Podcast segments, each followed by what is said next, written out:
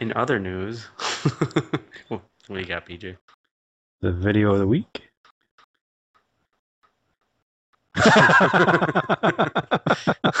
It's pretty good.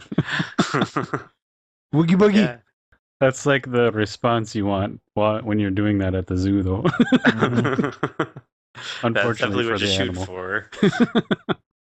I think he must just have a sense of humor because he's he's Yeah. just he's okay. You asked for it. Here you go.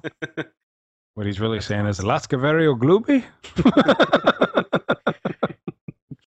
Throw my shit at you if you come here, ah! off. kids. it's awesome. Motherfucker's got a DS. I see it. Person getting their phone up. They didn't even notice. See, that's what happens when you fuck around on your phone. You miss out on the fun stuff. You, you don't see the gorilla about to punch you in the dick. Take away that glass, and somebody Yeah. isn't making it out of there. Do you That's remember, uh, PJ, when you visited and we went to that zoo? hmm That kid pestering the tiger was that that time? I think that was that time, yeah. Because there was a kid just, you know, being the quintessential douchebag, and this tiger just had the look on his face like, "I would eat you whole." And there's, it didn't seem that well made of a zoo. Like, yeah. I'm not going to trust anything because, you know, life finds a way. Because there's all sorts of big rocks. That fucking gorilla could probably yank that rock out of the ground and throw it through that fucking glass if he felt like it. They're just caged, like mentally caged, so they they don't Mhm. even try anymore. But if you really piss them off, like Life finds a way. that tiger wouldn't do anything to anybody else. He would just maul that fucking kid and run away. I'm sure. of it. Mhm. I'm like, just why are you pushing your luck?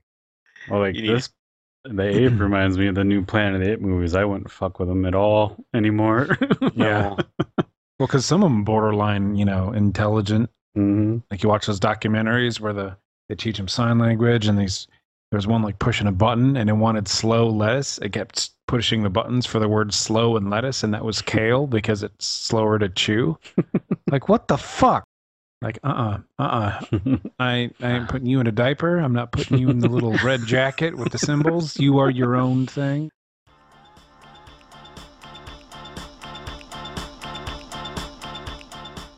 You can hear more PJ and the Gang by visiting pjandthegang.com. You can find us at PJ and the Gang on Twitter, PJ and the Gang podcast at gmail.com, or you can search for us on Hipcast, Stitcher, iTunes, and the Xbox Music Store. You can enjoy us in the car, at the company picnic, or wherever good times are had.